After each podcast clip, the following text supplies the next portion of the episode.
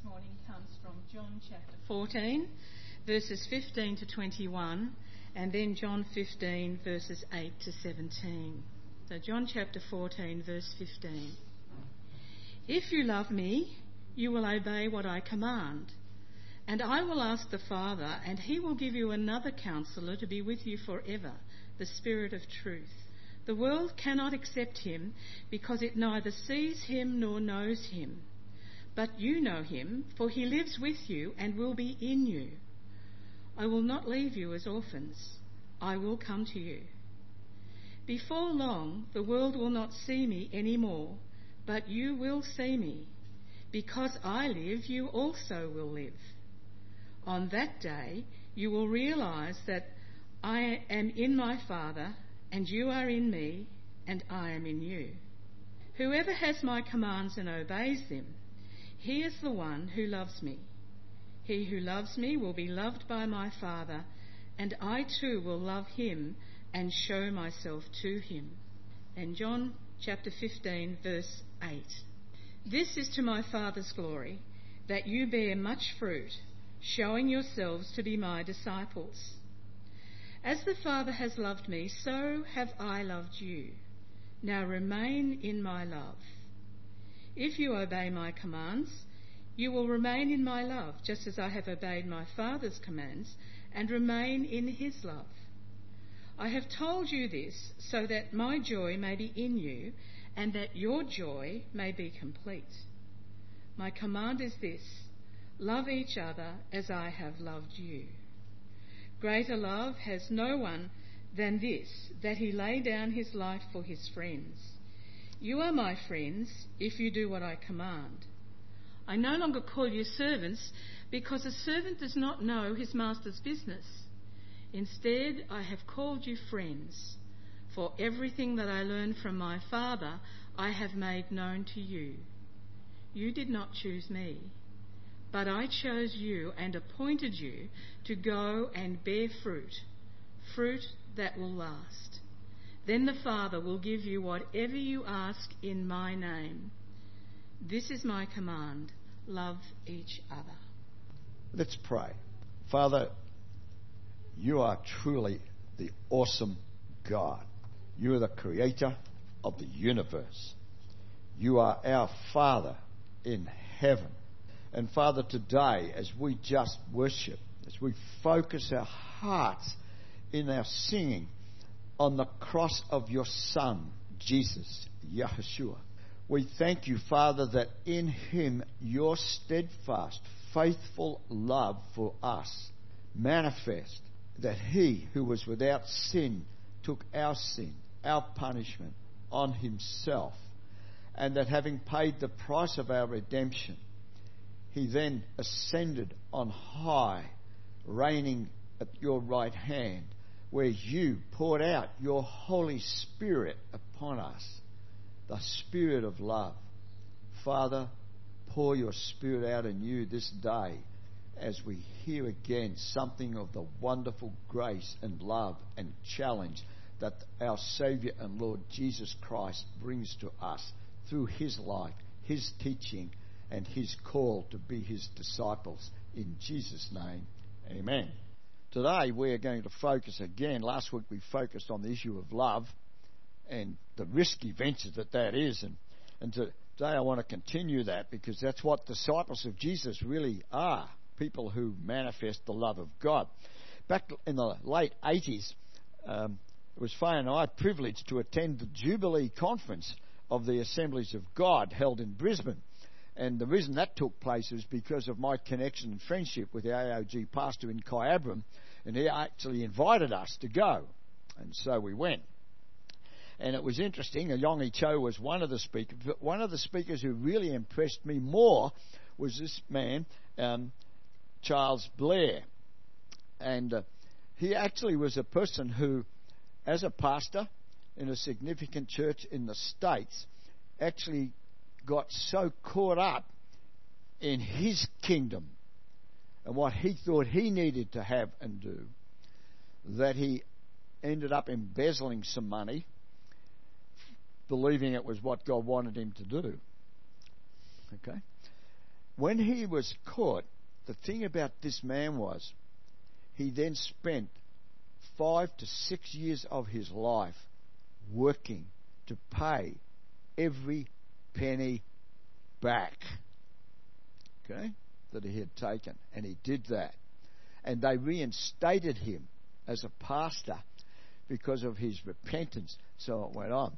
And this is what he said at that conference Love is the starting point of life in Christ, of life in the Spirit, of Christian discipleship, of fruitful manifestations of signs and wonders, and the key to true Christian community.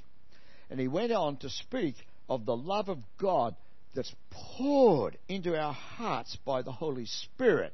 And that key scripture was Romans 5 5. God has poured out his love into our hearts by the Holy Spirit whom He's given us. And that really resonated with me because that's one of the key texts for my own personal experience of God touching my life.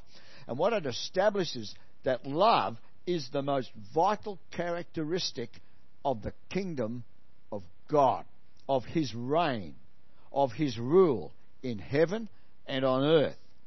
Because human beings, as we saw last week, were made in the image of God, created for love.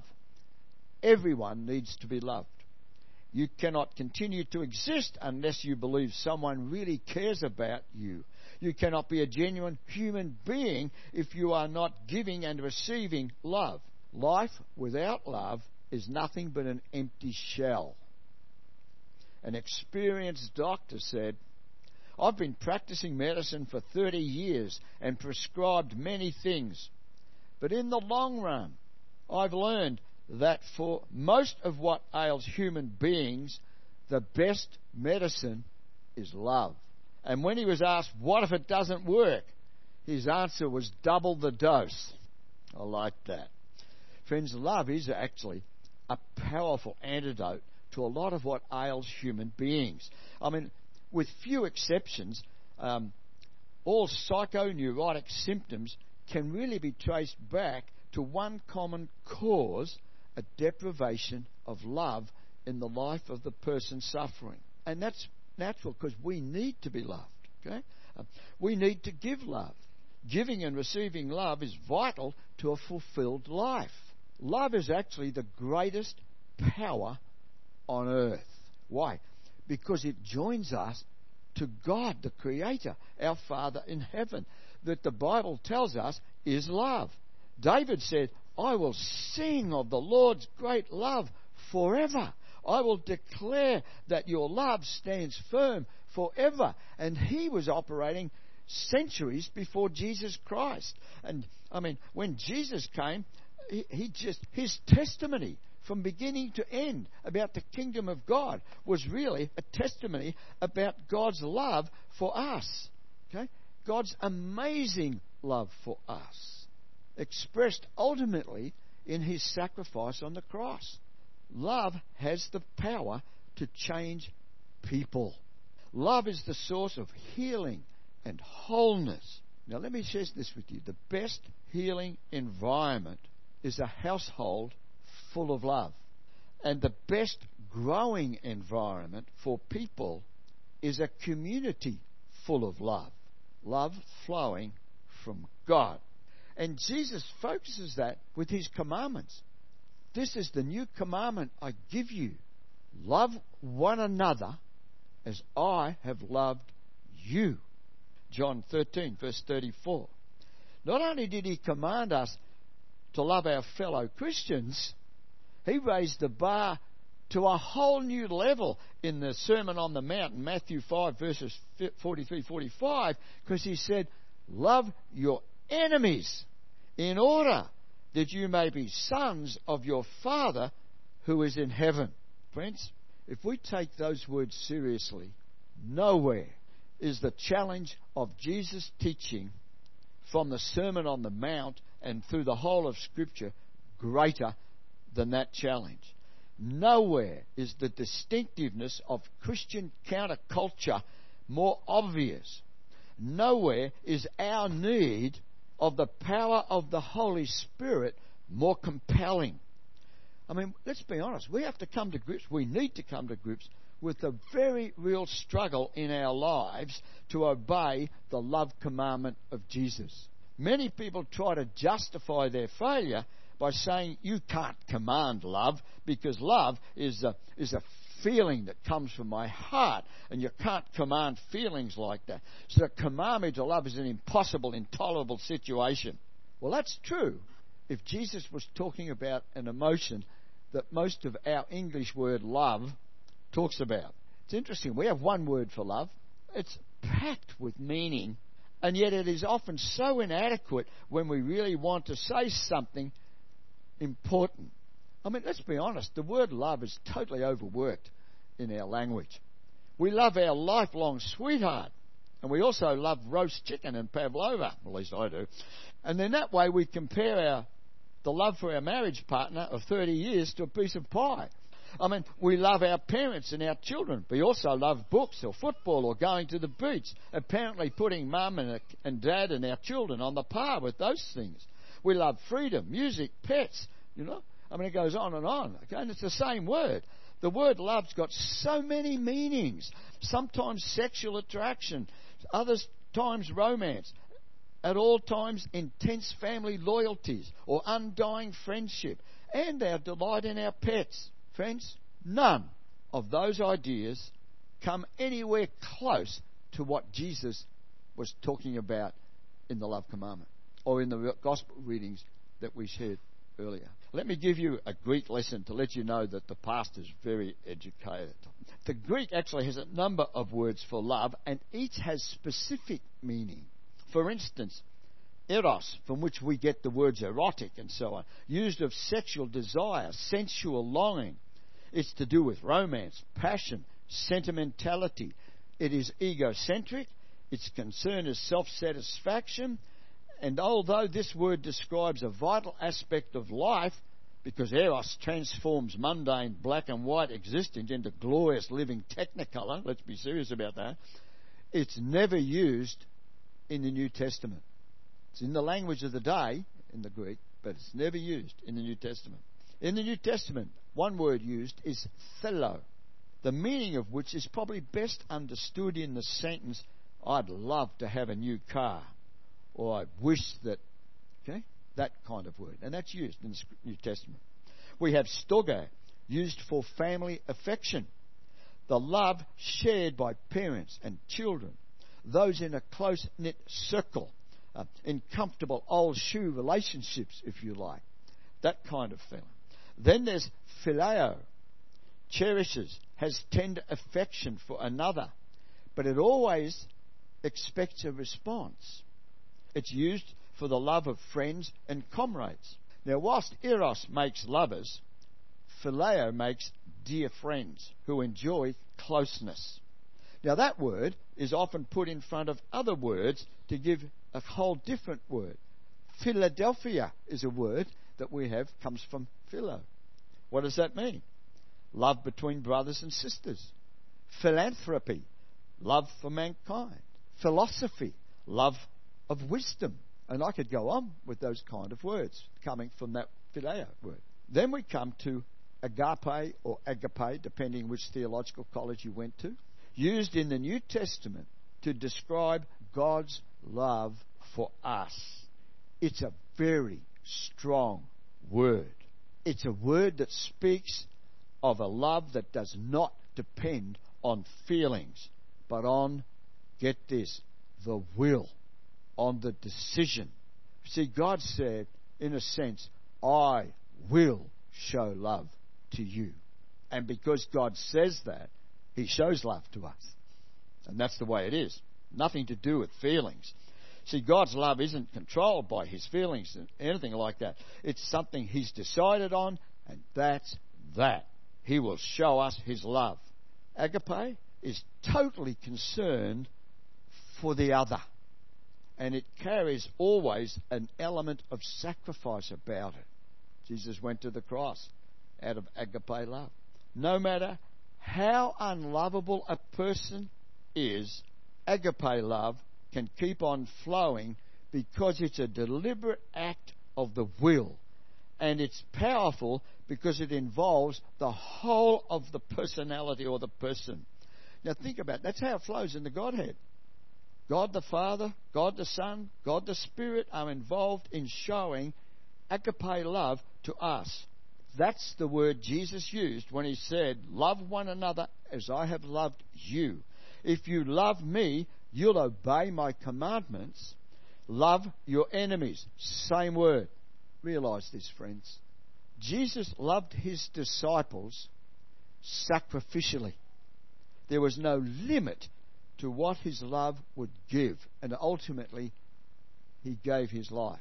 Jesus loved his disciples selflessly. His one desire was to give himself and all he had for those he loved. Jesus loved his disciples understandingly. He knew them through and through. He knew what their flaws were. He knew their makeup and still loved them. Jesus loved his disciples forgivingly. He held nothing against them. There's no failure he did not forgive them for. In other words, friends, to sum all that up, Jesus loved his disciples with the love of the Father in heaven, the love of God. He accepted them where they were, as he accepts us where we are, and he lifted them to the heights of heaven as he lifts us to the heights of heaven because of that love. Now, challenge for a moment. Look around at the people. Look at the people around you right now. Seriously. Do you love them with that sort of love? Because that's what Jesus commands us to do. You see, friends, here's the bottom line. Number two in your outline agape love is our only credential as Christians. Love isn't a virtue, a virtue of Christian life. One of the most important things. Love is the Christian life. Love is obeying God's word. Love is doing God's will. It involves absolute love for our brothers and sisters in Christ.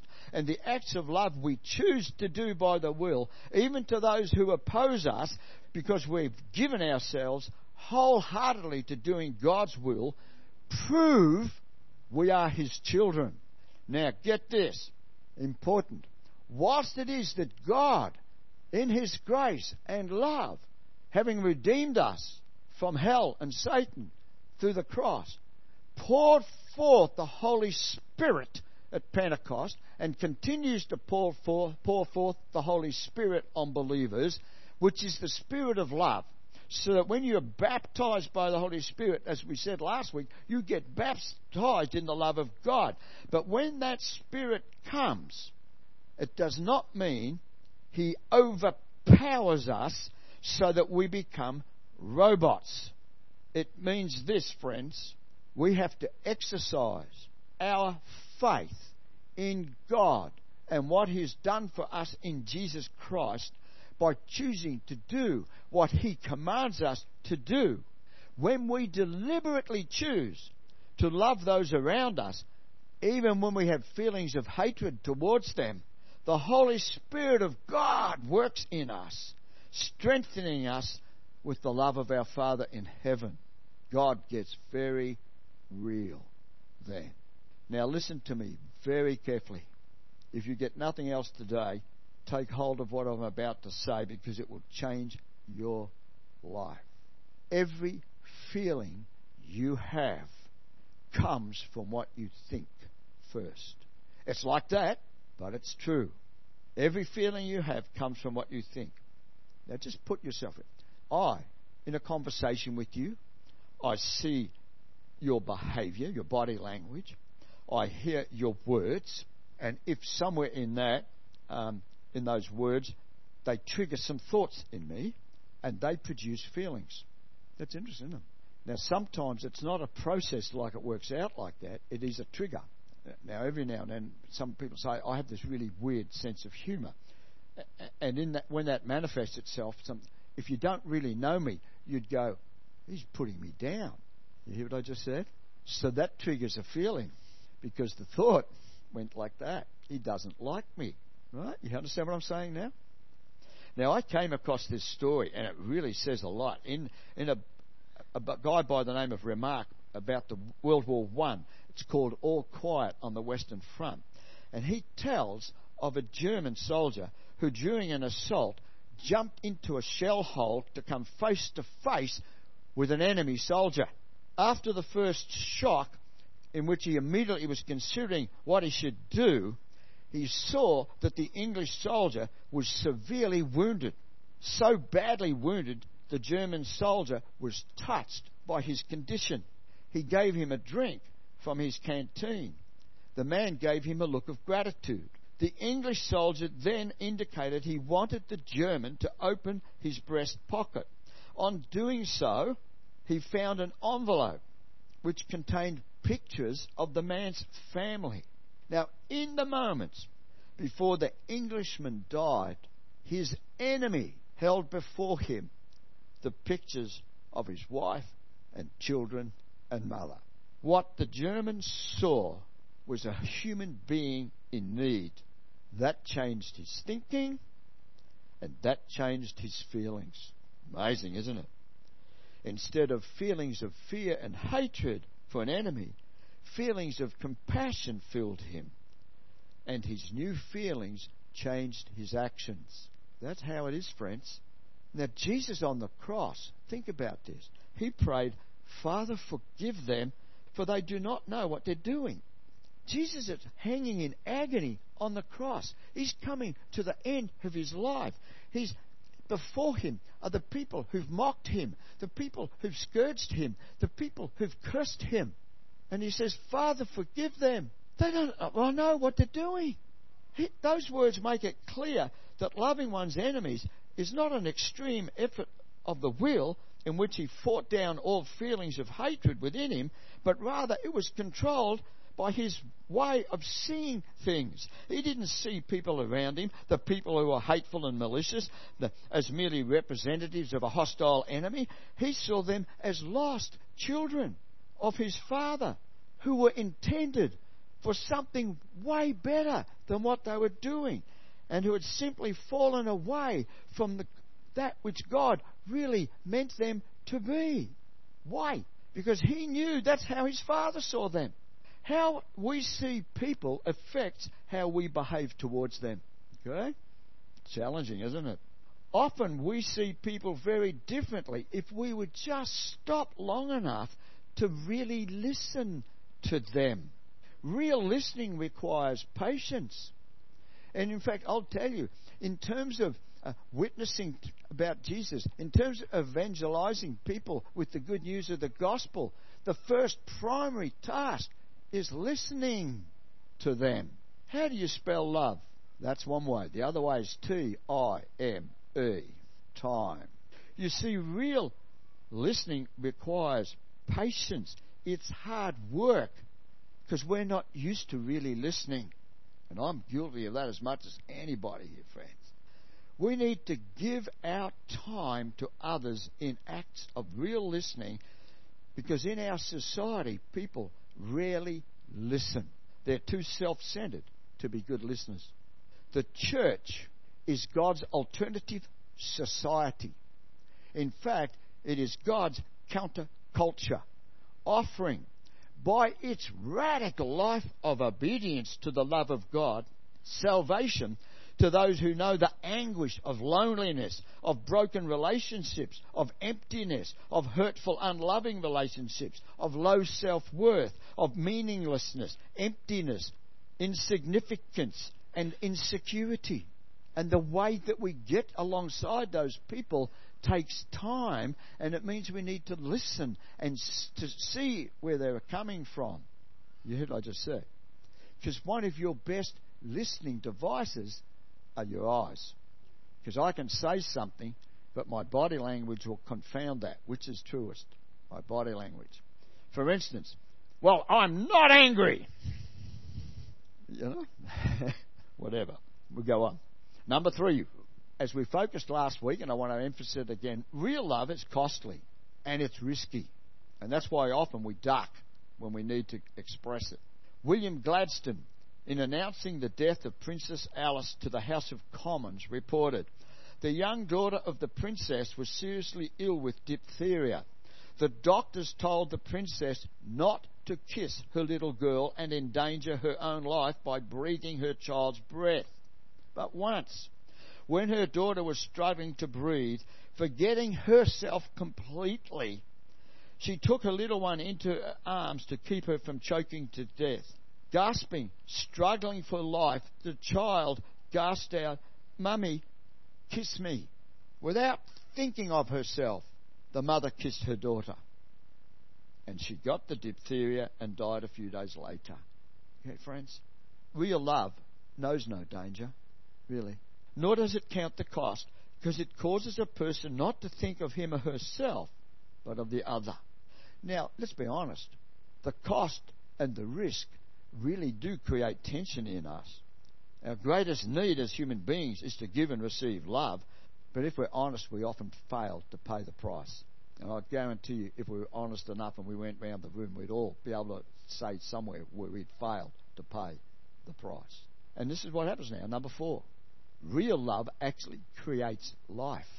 You see, love in action is the way of God's people to bring life where there is no life. When Helen Keller was a teenager, totally withdrawn in an institution, a cleaner, Anne Sullivan, Christian woman, took time each day to sit with Helen and hold her hand and say, I love you. She did it three times a day, day after day. That act of love and the words of love opened Helen Keller up to life anew. Now, I personally know the truth of how that works. Some years ago, a doctor in a small country town rang me to say there was a young woman in the hospital in deep depression. He told me she was lying in a fetal position, which is the ultimate position you go to when you're really depressed, and he couldn't help her. He said, Only you can. And I thought, Thanks. What on earth am I going to do? He's the medicine man, you know, in this sense. But this is what I did. I had no idea really of how this would work. Every day I went to that, that bush nursing hospital. I held her hand.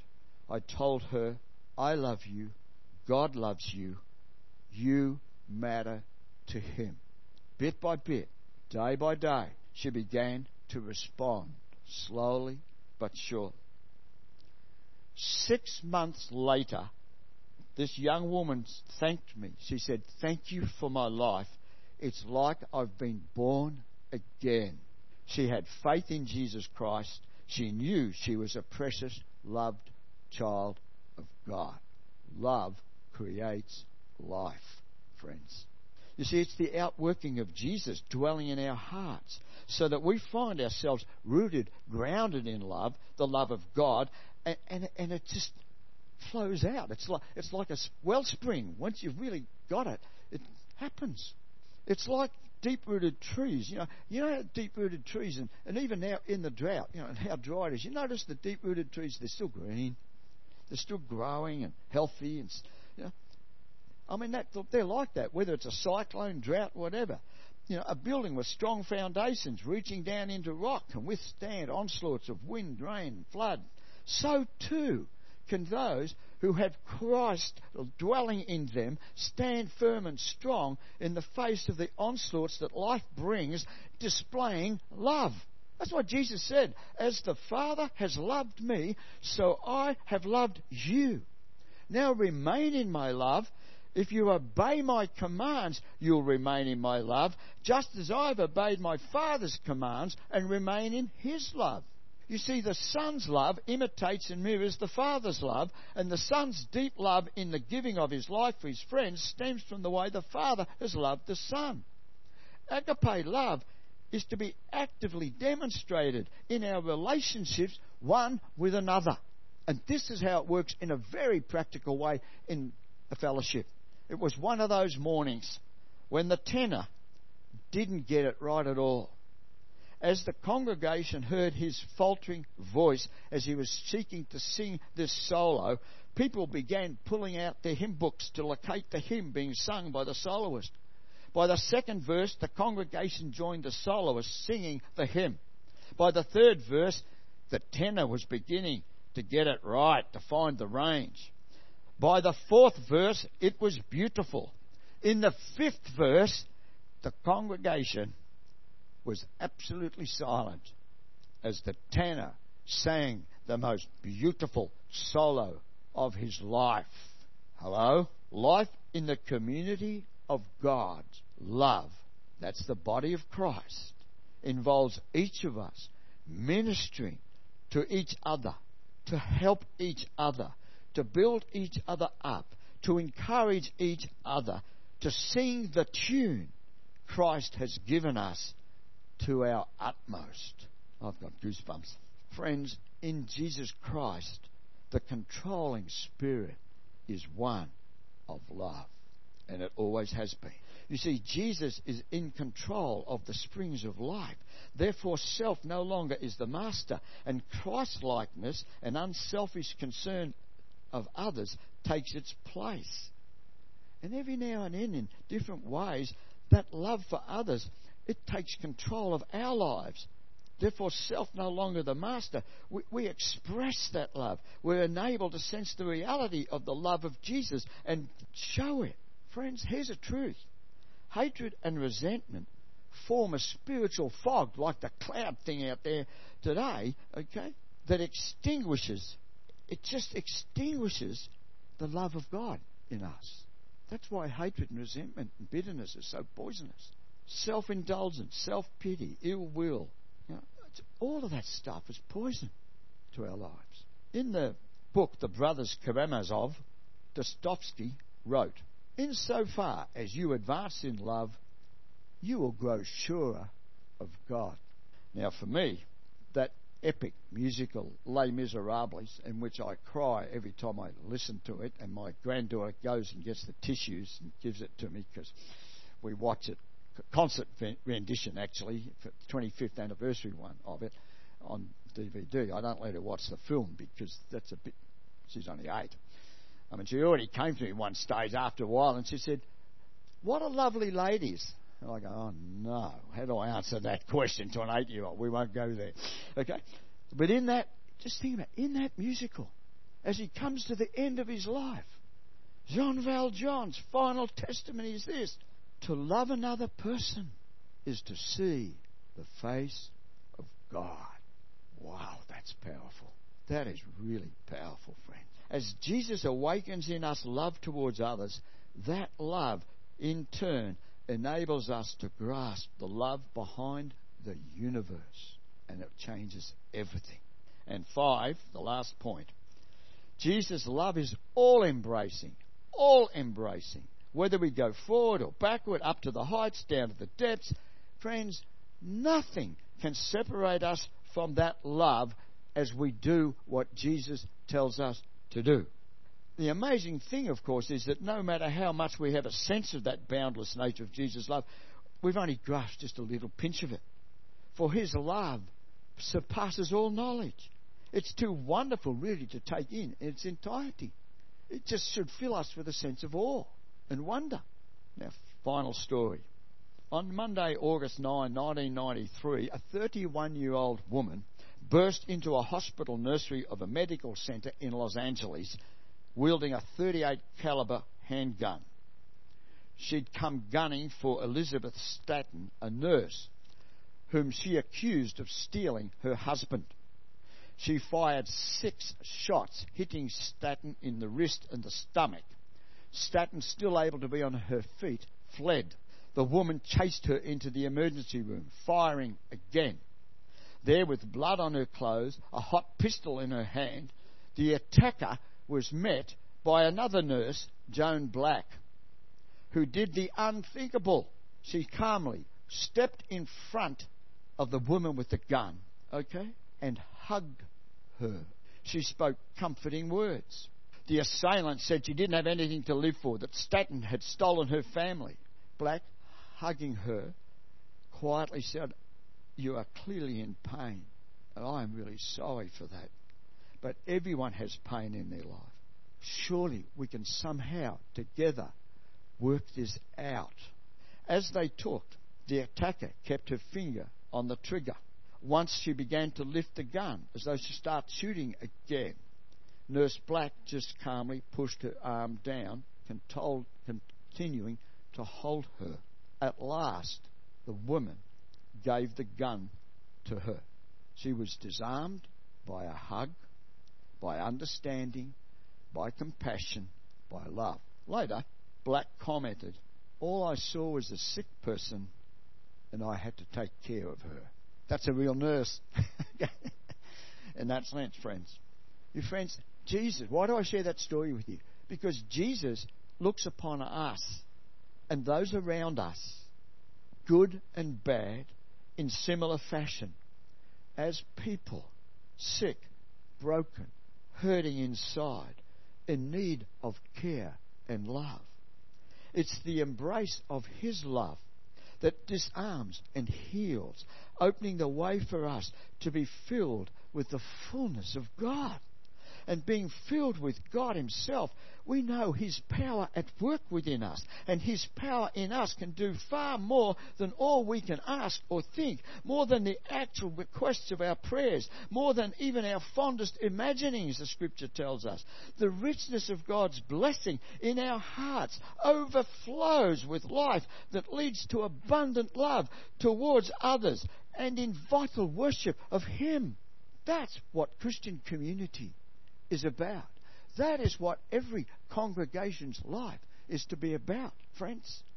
For the kingdom reign of God on earth is the reign of His love. It's the display of the power of love that's come to us through Christ, in Christ, through the experience of being filled with the Holy Spirit. So that born again through faith in Jesus as our Lord and Saviour, filled with the Holy Spirit, we have the power of God's love within us. That's why the scripture can say, therefore, be imitators of God as dearly loved children and live a life of love, just as Christ loved us and gave himself up for us as a fragrant offering and sacrifice to God. We finished last week with this scripture, Ephesians 5, verses 1 2. Friends, giving, displaying love is the proof of our salvation. And the scripture says that in 1 John 4:17. In this way, love is made complete among us because in the world we are like him. We are like him. That kind of community, New Testament style, transform the world around them. That kind of community in Australia will transform any town by the power of love if we'd pay the price. Let's pray. Father, wonderful Father, full of love. Jesus, Son of God, full of love. Holy Spirit of God, come to us and fill us anew this morning, right now, with your love. Fill us with the love of our Father in heaven. For of ourselves, love for each of us, love for one another, for the unlovely in our community. Fill us with the perfect love within the Trinity, the love of the Father, Son, and Holy Spirit. Oh, let this day be a day when your love comes to us, filling our relationships, changing our relationships, enlightening us to the needs of the community around us, to the glory of your name in Jesus Christ. Amen.